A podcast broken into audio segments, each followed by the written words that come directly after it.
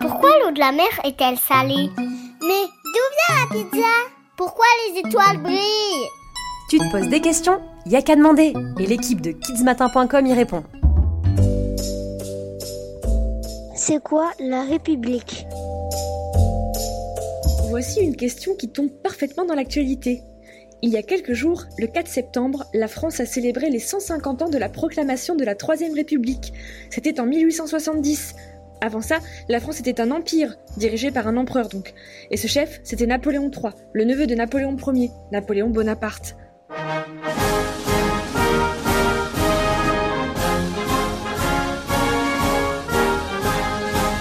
La Troisième République a duré très longtemps. Au total, 70 ans jusqu'en 1940. C'est le record d'une république pour l'instant.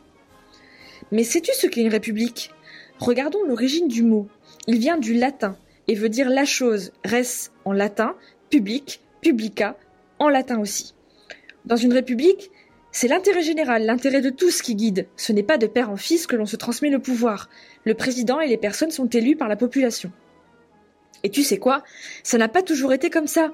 Il a fallu attendre 1848 avec le vote au suffrage universel, c'est-à-dire le vote par tous. Enfin, suffrage universel, il concernait uniquement les hommes au départ. Les femmes, elles, ont dû lutter jusqu'en 1944 pour pouvoir voter et être élues. C'est donc au nom du peuple que les élus dirigent le pays. Et c'est aussi pour lui. Ce qui est très important, c'est que ce pouvoir n'est pas détenu par une seule personne, comme c'est le cas dans la monarchie ou dans la dictature. Aujourd'hui, dans notre cinquième République, notre régime politique depuis 1958, le pouvoir est partagé en trois pour créer un équilibre et éviter une organisation qui nous priverait de liberté. Il y a d'abord le pouvoir exécutif, réparti entre le président de la République et le gouvernement, qui est chargé de faire appliquer les lois et d'assurer que tout fonctionne bien dans le pays. Le pouvoir législatif, réparti entre l'Assemblée nationale et le Sénat, deux endroits où se réunissent des hommes et des femmes politiques élus par les Français. Ils proposent et votent des lois.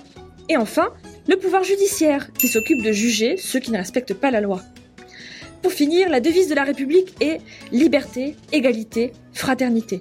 Elle a été adoptée officiellement une première fois par la Deuxième République et surtout par la Troisième République.